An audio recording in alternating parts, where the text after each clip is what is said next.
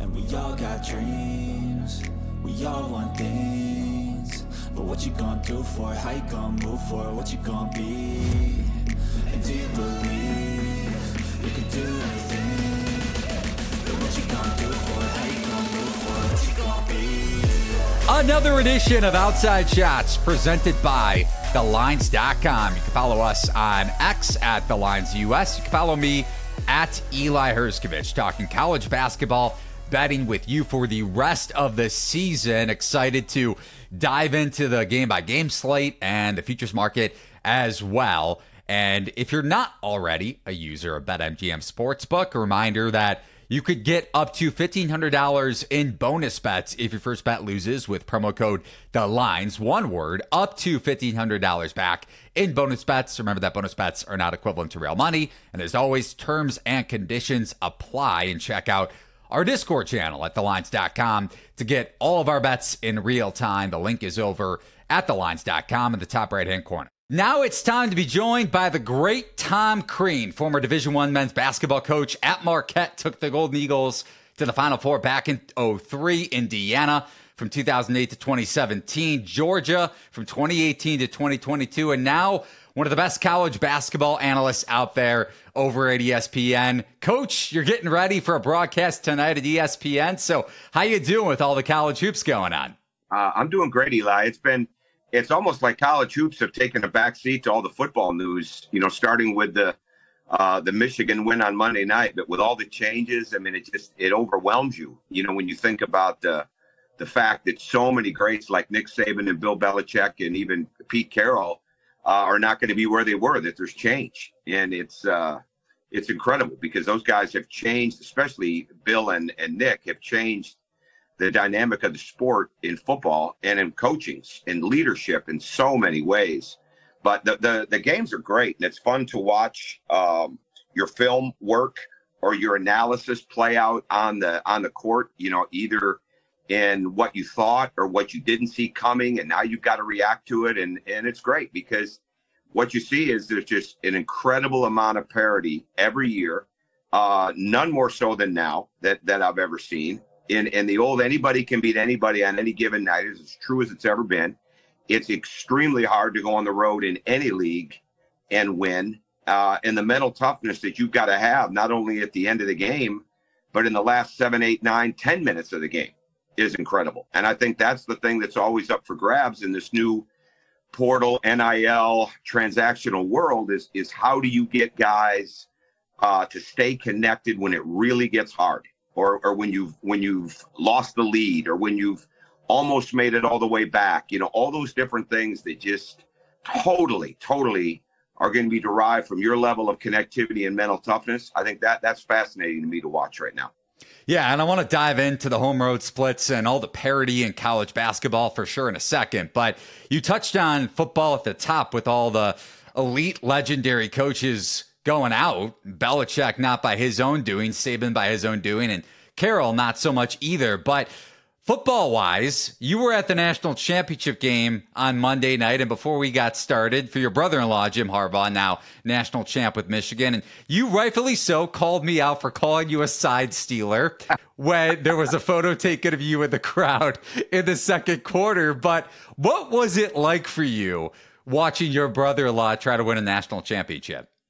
Uh, it's it's highly stressful. I mean, it, it really is for our entire family. You know, my father-in-law and mother-in-law, Jack and Jackie Harbaugh, the only guy maybe more popular uh, in the building, you know, to start uh, before that game starts was Jim, other than my father-in-law, Jack. I mean, it's like walking with an absolute rock star. And my wife feel like the security around him. You know, one's got uh, Joni's mother and the other one's got her dad, and and everybody wants a picture or wants him to yell out who's got it better than us, and it's incredible, right? But once that starts to get close, you know, once that 45 minute mark, 40 minute mark starts before that game, everybody's locked in, and during the game, it's highly stressful because you want your family to be happy. You want to see a member of your family that I've been in the family over 30 years now. I mean, you want to see them be successful. You want to see them win.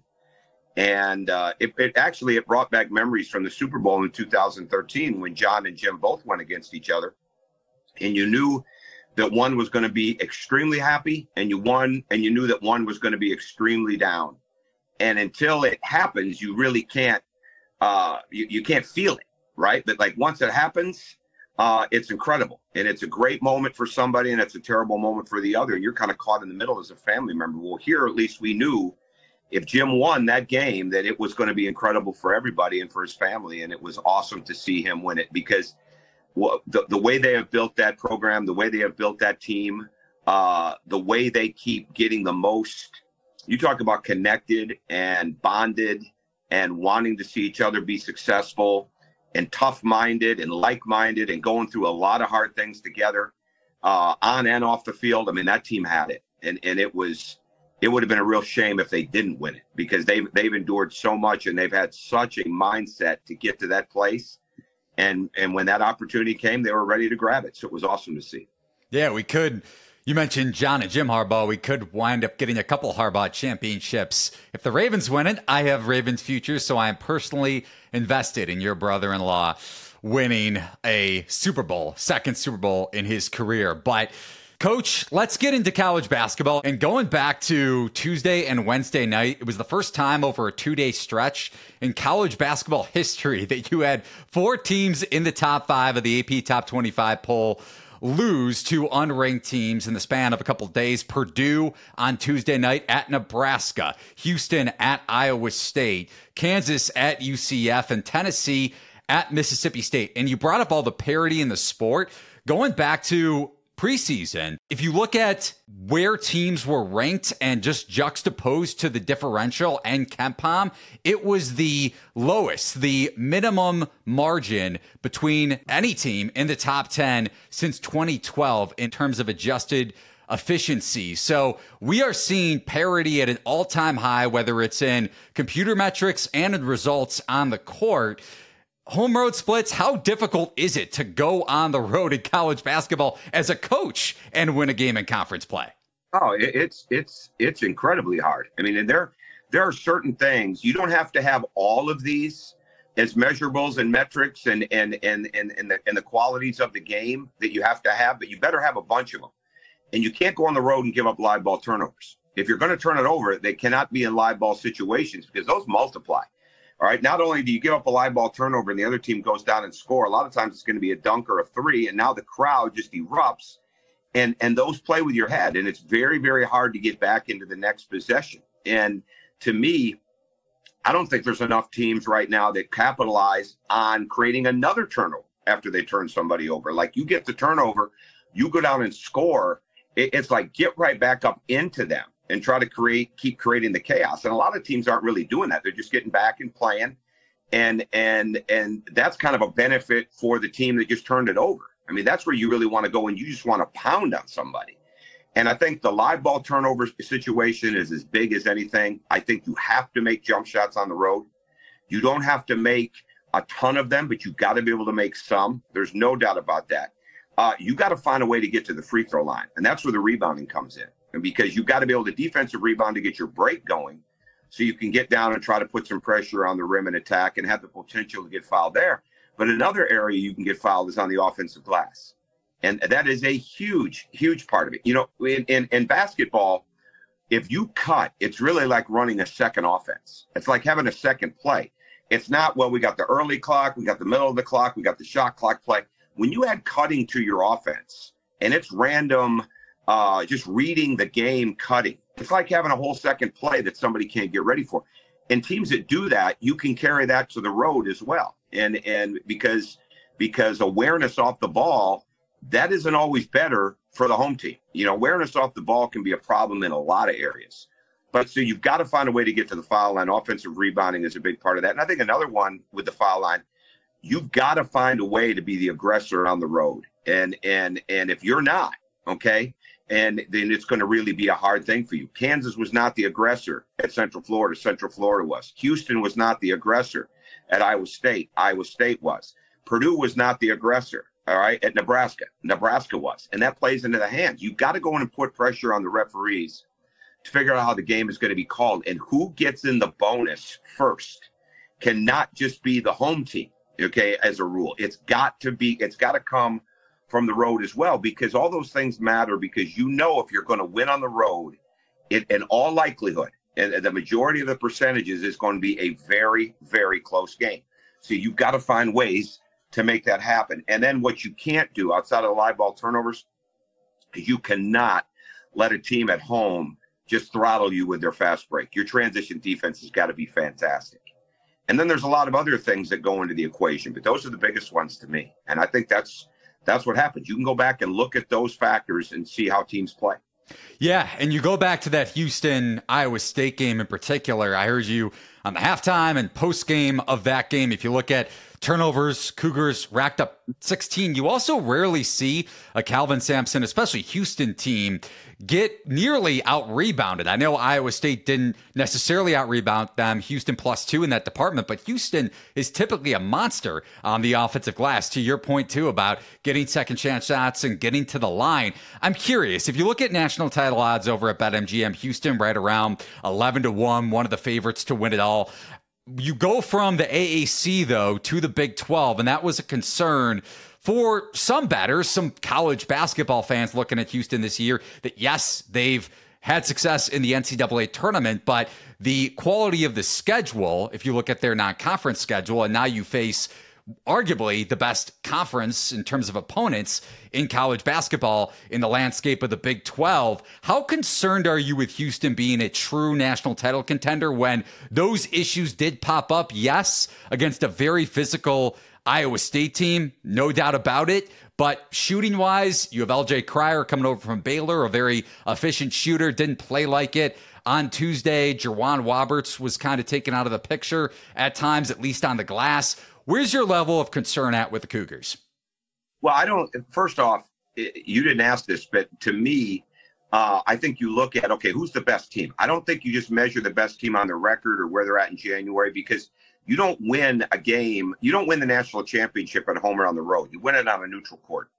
And to me, the two best teams in the country right now that I would say could win it on a neutral court in a championship situation, and it could change, but it's Houston and it's UConn to me and but but that doesn't mean anything when you go on the road to a place like Iowa State. And what Houston has got to show up, you, the, one of the ways you beat Houston is you guard them one on one without overhelping, and that's a lot of what Iowa State did the other day. They they they have relied more and more on the drive and kick game when they're playing more of a four guard lineup. I don't think their offensive rebounding.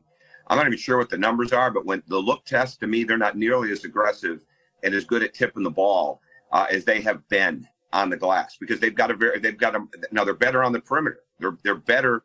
They they make quicker passes. They've got more guys that can shoot with some range. They've got as good a point guard as there is in Jamal Shead. They can go four guards and really hurt you if they put Dunn, Sharp, Cryer, and Shead on the floor. But that's not an offensive rebounding team. And the, the, the, problem the other day was the turnovers. So they had 12 turnovers in the first half. They had combined for 12 turnovers in two games, the previous two games. So it's it, the concern is yes, the teams are better from top to bottom. The crowds are going to be phenomenal. Houston was a big was a big game, uh, colored and red type of game for everybody uh, that they've played in the AC. Well, it's the same in the Big 12. But those Big 12 teams, they've played a lot of teams like a Houston, right? I mean, that's what they're dealing with every night. They may not be as good as Houston, but they're playing real live, we can win high level games teams every night and you become more used to it. So I'm not as concerned about that. I think, I mean, they're going to go to TCU on Saturday night and TCU's got as good a break as there is in the country at the highest level. I mean, when, when they get out and run, so like if they turn it over there, I mean, that could be a very, very tough night. TCU is legit. I mean, I, I don't think there's anybody in the country that TCU couldn't beat, and I think they're gonna gonna find out on on on uh, Saturday night with Houston. But the bottom line is, they're really good. They're pretty deep. They're like so many other teams. They can't withstand too many injuries. You know, some teams are so good they could withstand two injuries. Some teams are only as good as being able to withstand one injury. And and those are the things that you have to you you, you can't plan it out, but you've got to be able to project and say, okay, what happens if an injury, foul trouble? Uh, what happens if a suspension? You know, all those different things that can come up on a, any team during the year. You know, how do you account for that? Can you still find a way to win? And I think Houston can. I think Houston could could withstand some tough days and still find a way to win. They almost won the other night. You know, I thought at halftime Iowa State didn't capitalize nearly as much in the first half as they could have.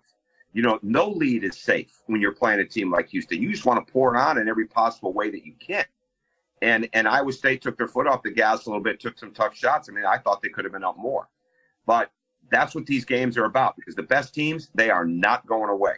And I think Houston is like that. That's why I'm not worried about it. Yeah, and speaking of injuries with Houston, we saw that a couple years ago. Marcus Sasser dealing with an injury in the NCAA tournament, but specifically saw that with Tramon Mark going back to that Cougars team a couple years ago and Shead also banged up. But looking at some teams a little lower down on the national title odds board, and one of your former players, actually, a team that I bet going back to last month, Auburn and KD Johnson, who you coached, of course, at Georgia. The Tigers are now 20 to 1 over at BetMGM. And you look at offensively and defensively, top 15 in both categories to me, the best depth in college basketball, especially when you have Cardwell, who could arguably be starting at a school like Houston, backing up Johni Broome, Donaldson backing up Holloway, and then KD Johnson, like I mentioned, backing up Denver Jones and also playing some one. What's Auburn's ceiling at this point? Because they've played to it, but is there another gear for this Tigers team in terms of the national title conversation? I think they're figuring it out. I think they're on an eight-game winning streak since they had that that tough loss at the um, uh, Appalachian State, and and what you have is you're you're exactly right. They have a deep team, but what what they can't do is become their worst enemy when they're playing well. And what Bruce has really done this year, and he did it last year, but you can really see it this year, is he's calling more sets that are the strength of the team, right? For our strength of the players, I should say, strength of individual players. Like KD Johnson, you can tell he's got a couple of plays. One being in isolation. He's going to be on the left slot high wing area the majority of the time when he's in the game. He's got more bona fide shooters with Mazara and Denver Jones. The, the he's got older guys up front. You mentioned Cardwell, Broome, Jaylin Williams is playing fantastic. He's got a lot of different ways he can go. He's got a tremendous point guard. Uh, Tre Donaldson could be starting on many teams as a point guard. You know, he's he, he's a tough guy. He's got a very tough team. What for them to continue to be successful it, it, it, shot selection is going to be absolutely key because they are too talented and too good to take bad shots. Because even the even the other night, A and M had chances inside of that game, yep. and and to come back. I mean, they really did. The other thing that's going to be big for Auburn, where, where they can get in trouble, is if you have mobile four and five men, and and because they can, their bigs really struggle guarding the ball. Their bigs struggle getting out to guard shooters. So the spacing type of four five is going to be a problem for them potentially. Now, you're also going to have to turn around and you, you you're not going to be able to guard Broome one on one when he's feeling it like he did against Arkansas. And and you've got to you've got to bring some type of mix of defenses, confusion. You can't let them get comfortable because Auburn right now has got so many guys that can make plays that when they understand each other's strengths, like they're really starting to do, that's when they're most dangerous. And and when Bruce has had good teams that could have been great, but maybe didn't always make it, is because maybe they didn't always understand how good each other were. And then it becomes a little bit too much trying to prove how good they are individually. To this point, Bruce's team has not done that it, that I've seen, and I've watched a lot of their games. I, it, and I think that's a credit to him and his staff. It's credit to the maturity of the team, and that's going to have to keep up because if they do that, then they're going to have a tremendous chance to make it to the Final Four and, and play for it all. Yeah, I love your point too about calling individual sets for key players like KD Johnson. I think Auburn is one of the most top 10 in terms of offensive efficiency after timeout sets offensively. We saw it against A&M. They needed a bucket with about 6 or 7 to go. I forget who it was that Pearl called to play for, but you're right about Johnson on the slot or wing. He is elite in one-on-one situations, isolation scoring from that position on the court. So here's two things that aren't getting that aren't getting scouted well enough. Okay. Enough people playing against them do not have a plan for their pressure on the out of bounds. Right. And there to be nearly as good of preparation from top to bottom going into guarding their inbounds plays. You know, if somebody's going to get credit for being the best in the country at it, like Bruce does, you would think teams would be spending more time on that because it's a real strength. But then it baffles me. I'll be sitting watching a game or sitting in the studio, and the timeout's going to come, and you say, "Hey, they're going to go to this or this." You know, nobody can hear me except the people I'm sitting with, right? But then all of a sudden they come out with it. I'm thinking like, wait a minute, how do you not know these things are coming? I mean, it, it's it, it's crazy. So Bruce right now is really taking advantage of some very average preparation from top to bottom on people trying to take away some of their strengths. And I think some of it is is because you've got to get ready for so many different talents that their players have. That there's only so much time you have uh, to get your team well schooled on some of the other things you've got to take away. And when you got a deep team like that that can keep coming at you, you've got to deal with the pressure and all those different things that they have. Something's got to give. And I think that's another credit to Bruce and what he's doing. And you brought up a really good point, too, with when Auburn is in a position, or I guess not in a good position, playing drop with Broome or Cardwell because you're facing a five man that could space the floor and shoot it. So it'll be inter- yeah. interesting to see how they fare maybe against a Kentucky, Tre Mitchell, and some of those Bradshaw really good floor spacing bigs that Kentucky has. I want to touch on another team too that is around the same price point as Auburn to win it all. North Carolina off to a 3 0 start in conference play, winning three straight road games at Pitt, at Clemson, at NC State. RJ Davis, now that he's playing on the ball and is the true lead guard in that North Carolina offense with Love in Arizona, who's doing a great job in Tommy Lloyd's system. He's excelled and flourished. You have Cadeau also stepping up when it comes to his assist to turnover ratio, especially last night, look a little bit more comfortable. And then Harrison Ingram has arguably been one of the best transfers in the country. But how much credit maybe do you give to North Carolina just in terms of maybe this conference in the ACC not being as elite as the SEC, Big 12, teams from those conferences that we discussed so far? Well, first and foremost, last year's North Carolina team had more of a my turn feel. Yeah, it's my turn to shoot. No, no, it's my turn to shoot. And they had a lot of talent, but there were numerous games that they didn't get beat in. They just lost the games because they made too many mistakes offensively. They weren't as locked in defensively. Guys get into their feelings because they're not making shots, which is going to happen to any team. And I think what, what they didn't have and what they have now, when you put Wojcik in there, when you put Cormac Ryan in there, those guys can make shots, but they don't need the ball to impact the game. They can move without the ball. North Carolina didn't really have that last year. And and even Leaky Black, who had been there before, he he he was trying to score. And I'm not saying that that's wrong because you have bona fide guys that can score. But you've got to have a team of guys that, that can win and they can move the ball. We don't win at, at Indiana in 2013 or in 2016, win those Big Ten championships if we don't have guys like Will Sheehey. Victor Oladipo was a was a National Player of the Year candidate, but he became Victor Oladipo because of the way that he could play without the ball. Uh, Max Bielfeldt, Nick Zeisloff, all these different guys, Troy Williams they could play without the ball. No matter how good you are, if you don't have those guys, your ceiling is lowered. And I think that's one of the reasons. It's not about the stats, it's about the movement and it's about the synergy that they play with a lot of times. So Carolina has got that. They've shown that they're deep. They've improved. RJ Davis is having a fantastic year. I think again, they're a little like Auburn. And in when they deal with their switching at times can leave a lot to be desired. You know, Harrison Ingram, if they're going to win and they're going to switch, I don't care what anybody says. He's got to be better guarding the ball. I mean, he's got to be better guarding guards, and and especially if he wants to play in the NBA someday, he's going to have to be better at that. But but the thing that they have with Bacot, with Ingram, with Withers, with Washington is again, they're not always real great in pick and roll defense, and they're not that good at getting out and guarding the dribble or guarding the shooter.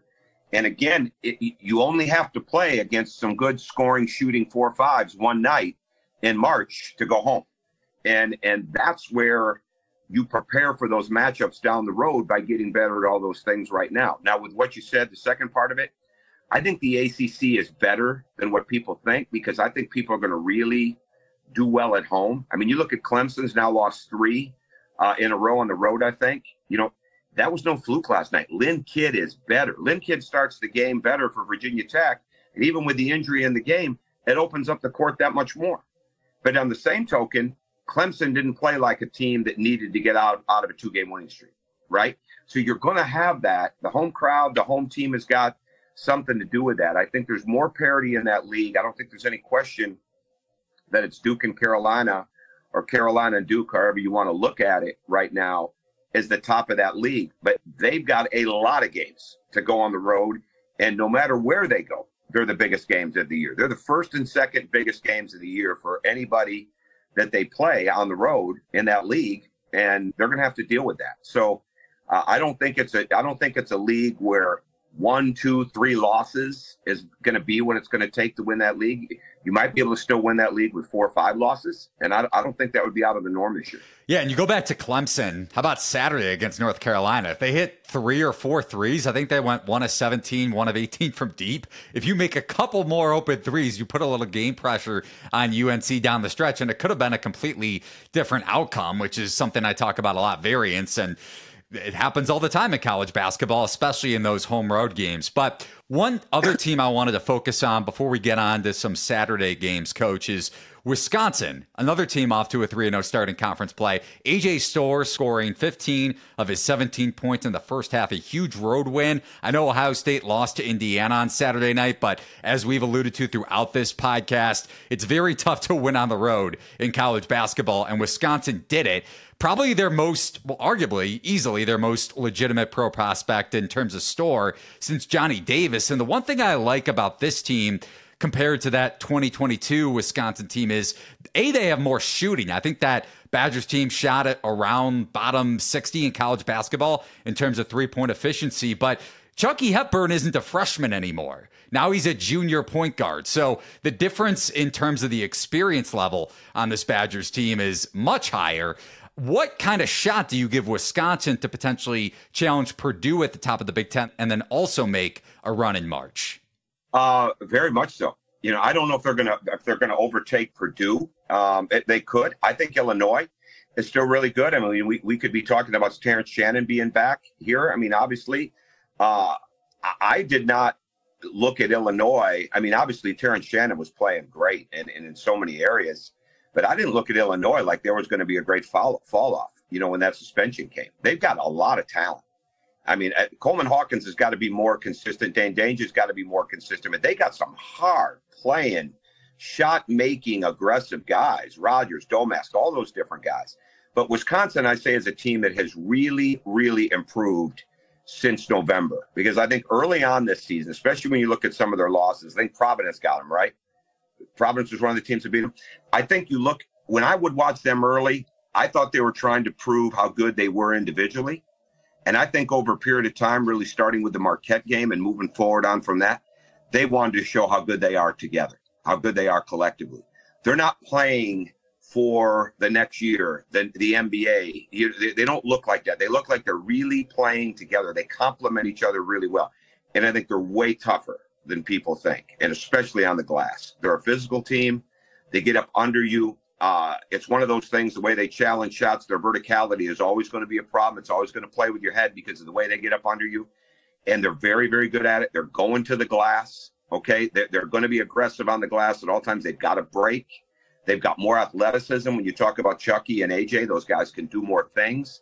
Um, they've got shot makers. They've got bigs that can make shots. And and to me, that's what you got to have. You got to have if you're going to win in March, and if you're going to win games on the road, you got to be a special preparation. You can have an average night and a slightly above average night. You can't have a poor night and win at home in these leagues, but you can have an average night and still win at home, right? You can't do that on the road. So if you got special preparations of how you got to get ready for this guy that can shoot from here, or that guy because he can drive the ball, those are the things that that really help you. And I think Wisconsin has got that. And I think that's why they're going to win more road games. They've already won at Michigan State. They've already won at Ohio State, correct? Correct. Yeah, last night. Yeah, those are two really hard places to play. So uh, trust me. I mean, there's no doubt they're going to continue to to be that team as long as they keep that attitude. What happens in January, middle of January to late January, but what definitely happens in February is it's really, really hard. And I'm not saying this about Wisconsin, I'm saying this in general. It's really, really hard to keep your team on the same page of what it takes to win because more and more voices are coming, more and more voices. Hey, the NIL. Hey, you can make this. Hey, this is what we could get out of the portal. Hey, this is what could happen in the NBA. And it's real, especially if you're having any type of success, it's really hard to stay locked into team basketball. I don't care what anybody says. Anybody that would disagree with that doesn't want you to know the truth. I mean, you got to fight that as a coach and as a staff every day. And that doesn't make the players, I'm not saying they're bad. I'm not saying that even that they're wrong. What happens is they're human. There's a human dynamic to this. And I think you, you have to watch that constantly. It's not about if the shot went in. Did the, was the shot a good shot? It's not about was the turnover live ball or did the turnover lead to a basket? Why did they make that pass? What were they trying to do? Did a guy just make two shots in a row and now he's going to take a third bad one?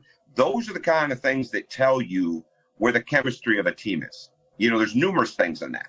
But that's what I'm watching all the time because that's what I watched all the time in scouting because you're looking to where you can find your edge as a coach. And and and you want to have it on your team, but you want to find the edge that you can take away from the other team. And sometimes togetherness, connectivity, those things are things that aren't as good as they need to be. And that's what you have to constantly watch. And because there's always so many things that are going on with a team that nobody knows about. Okay. And you just got to come out there every night and be able to deal with what you have and not only control the controllables, but you got to be able to handle the uncontrollables, the foul situation, the injury situation. Somebody got hot. You got to be able to make adjustments quickly. And that's one of the reasons my brother-in-law at Michigan won the national championship. They they could make adjustments. People saw the talent, they saw the offense, the defense. They could make adjustments because they were trained to make them. And I think that's what has to happen in basketball as well. Yeah, and we'll see if Wisconsin has any sort of a letdown to your point about mentality and focus against Northwestern. That more as a general right. rule of thumb. Watch college basketball that I think gets missed by a lot of people because they're following the ball, right? You know, it, it, it, the more you can get away from watching the ball, the more you learn about a team and and and I think that it, it, you got to acquire that skill. But watching the movement, watching the weak side stance, watching the, the game is won and lost on the weak side of the floor. You know, in, in, in most cases, it's the team that gets the most layups or the most chances at the rim that turn into foul shots, right? And it, it's it's those teams. Well, it's the teams that win on the weak side of the floor, the teams that usually win the games and can keep going. And the more that you can get your your your eyes to look at what's going on and I'm, I'm saying this for everybody for it's it's hard to do but man you see the game so much differently when you can watch more than just the basketball in a game and and that's where you can really really learn about a team. And that's why you do have some letdown situations with teams. Not wisconsin in particular that it will happen but teams across college basketball. You're at the end of the day you're talking about 18 to 22 year old kids as you well know. So you do potentially get letdowns or you have coaches like yourself that can get your players to play up in those spots when they may sit back a little bit after a big road win or whatnot, coming back home or playing on the road after a huge home win, whichever it may be. But either way, Wisconsin in the 50 to 1 range over at BetMGM. Now, looking ahead to some big home spots for teams, potential bounce back spots. For one on Saturday, this one not so much. I'm really curious to see how you potentially see this game playing out. We talked about Alabama, Nick Saban. We're not talking about the football team right now. Alabama basketball with Nate Oats projected to be around a two point road favorite at Mississippi State. And speaking of schedules, the Tide have played one of the toughest non conference schedules in college basketball among Power Six teams. Now they face a Bulldogs team that just knocked off Tennessee last night. Alabama coming off a blitzkrieg win against South Carolina. You think about defending the paint. Alabama actually does it at a little bit more of an efficient rate than what I expected looking at the numbers. But now you're going up against Tolu Smith, which is a completely different animal. So, how do you see this Alabama Mississippi State game potentially playing out? Well, I think this is where you can go back and you can look at, at, at past games, and I think you can you can learn some of the story from there too. Mississippi State plays Alabama very well. They're a physical team. Tolu Smith is healthy. Healthy. They've got a deep team. Um, the, the problem for Alabama is again, are they going to be strong enough, and uh, do they need a double team when that ball's going into the post? You know their post defense has gotten better but it's not it's not where it needs to be. Their guard play is fantastic. They've got guys that can score. I'm not talking about the offensive side. I'm talking more about the defensive side. And and mississippi state can control pace. You know when you when you go into a game mississippi state can turn it up. They can slow it down and they can pound you. And and and alabama wants to play fast. They may have to force the pace in that game to try to get some transition plays because obviously they got great guards. I mean, great guards. And Rylan Griffin is a guy that can change the game one way or the other too. I mean, he's he's four or five threes in a row due here at some point in a game because they have so many guys that can score at Alabama. But I see Mississippi State being physical, getting up into the ball, driving the ball, posting up the ball, trying to get the ball inside in transition, and and really, really go at Alabama inside of that paint. And uh, Mississippi State's for real. They they were real were for real before Tolu uh, got healthy. I mean, he's a bona fide NBA prospect. I don't know where you would project him yet. I think it's too early to tell on that. But he wins and he plays, and, and he can do a lot of different things. And Chris Jans is a heck of a coach. I mean, he really is. Chris Jans is one of the most underrated coaches going. But I say that, and I say, even going back into November, I, I picked Alabama as a team that could get to the Final Four, and they got beat by Ohio State. I, I didn't care. I still think they're a Final Four capable team. In particular, you were talking about transition, or at least Alabama trying to push the tempo, trying to enforce that quick pace. And mm-hmm. you look at three point efficiency, Mississippi State has only allowed opponents to shoot around 27% from three, which you would expect at some point, because I was looking at this too on Synergy, opponents shooting just 28.6% on unguarded jumpers. You would expect that to rise eventually if you buy in to regression. And Alabama is certainly a team that could cause your three point defense to regress. But as you said, also, if Mississippi State really slows this game down to a halt and they control the tempo and get Tolu Smith a bunch of touches inside, then it's going to be difficult for Alabama to win the battle of pace and get open threes. I don't know if they have to slow hmm. it down as much as when they get into the half court, they've got to go to their strengths. You know, I, I still think Mississippi State runs. I mean, they're athletic. They got a lot of guys. They want to get up and down the court. But I think what what you have to what, what recognition is going to be key in that game. Do you have the break or do you not? And now, if you go into a jump shooting game with Alabama, eight times out of 10, you're going to probably lose that game. Okay. But if you go into a situation where you're trying to get the ball inside, get into the paint, get to the foul line, muck it up, so to speak, that way, you know, that, that, that's big. Like that, that's has to happen in so many of these games when you go on the road and you can't keep up with that pace. You got to change the pace to get it in your favor. So if they want to play methodical basketball, you've got to bring pressure. If they want to play really fast, you've got to muck it up and try to get to the foul line so you can set your defense. You know, there, there's every game is different, and in Mississippi State can play a lot of different ways. But if they play too fast with Alabama, then that's just playing into their hands because they're way too good at that. Alabama, way, way too good at, at, if you want to run with them. And you also wonder if Grant Nelson is going to see that three point efficiency rise too. To your point about Alabama playing the way they want to in the half court, missed some big threes against Creighton and Arizona that could have potentially flipped both games or at least brought Alabama a little bit closer in that second half against the Wildcats. But speaking of the Wildcats, another one of these home spots that I'm really curious to get your perspective on. Kentucky projected to be about a one point favorite, so pick 'em ish at Texas A&M. Aggies coming off back to back losses against LSU and then at Auburn. We touched on the Tigers a bunch.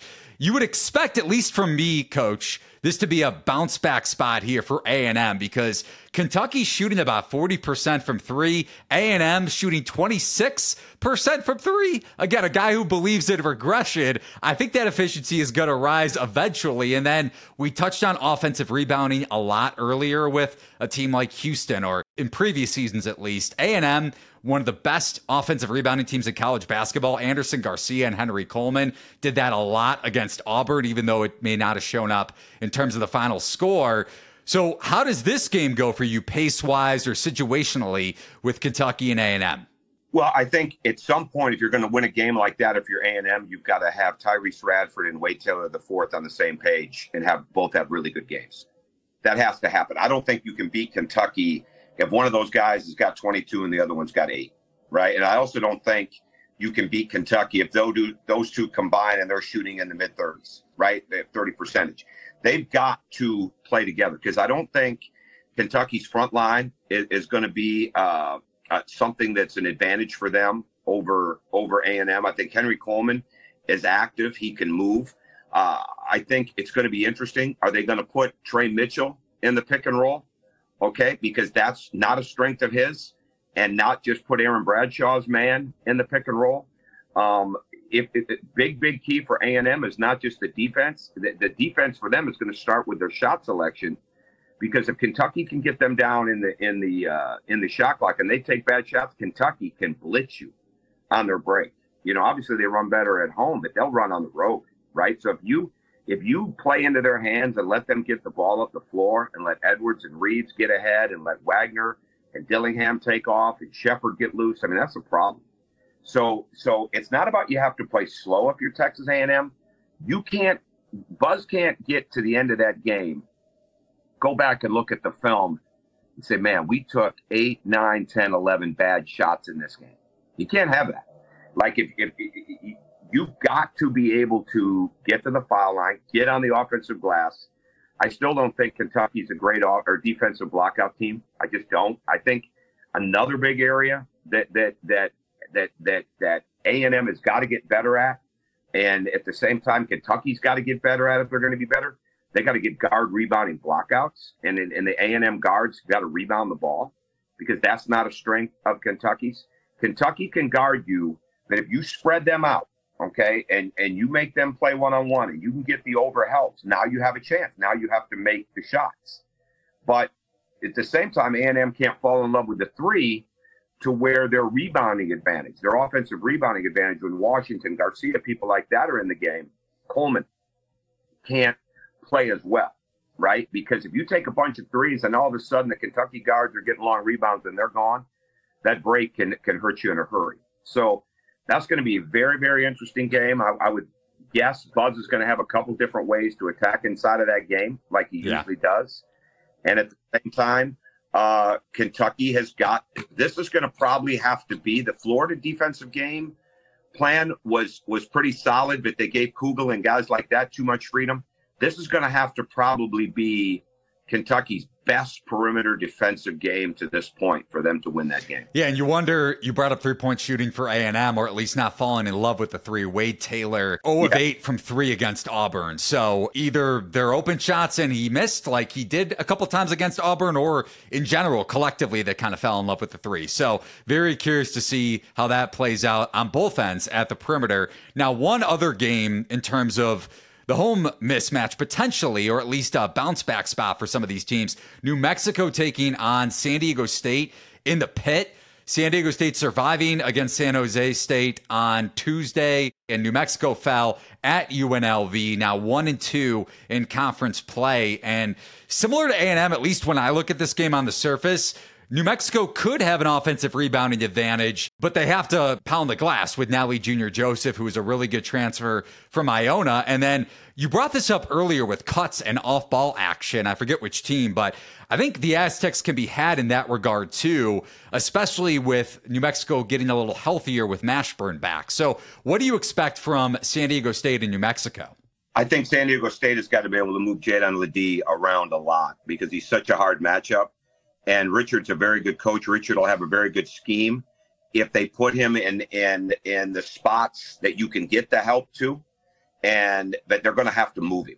I mean, they really are, and and that's kind of what they did against Gonzaga. Um, the thing with New Mexico, I'll go back to the shot selection. They they've got quick guards, they've got good guards. Okay, you want you want to run on San Diego State.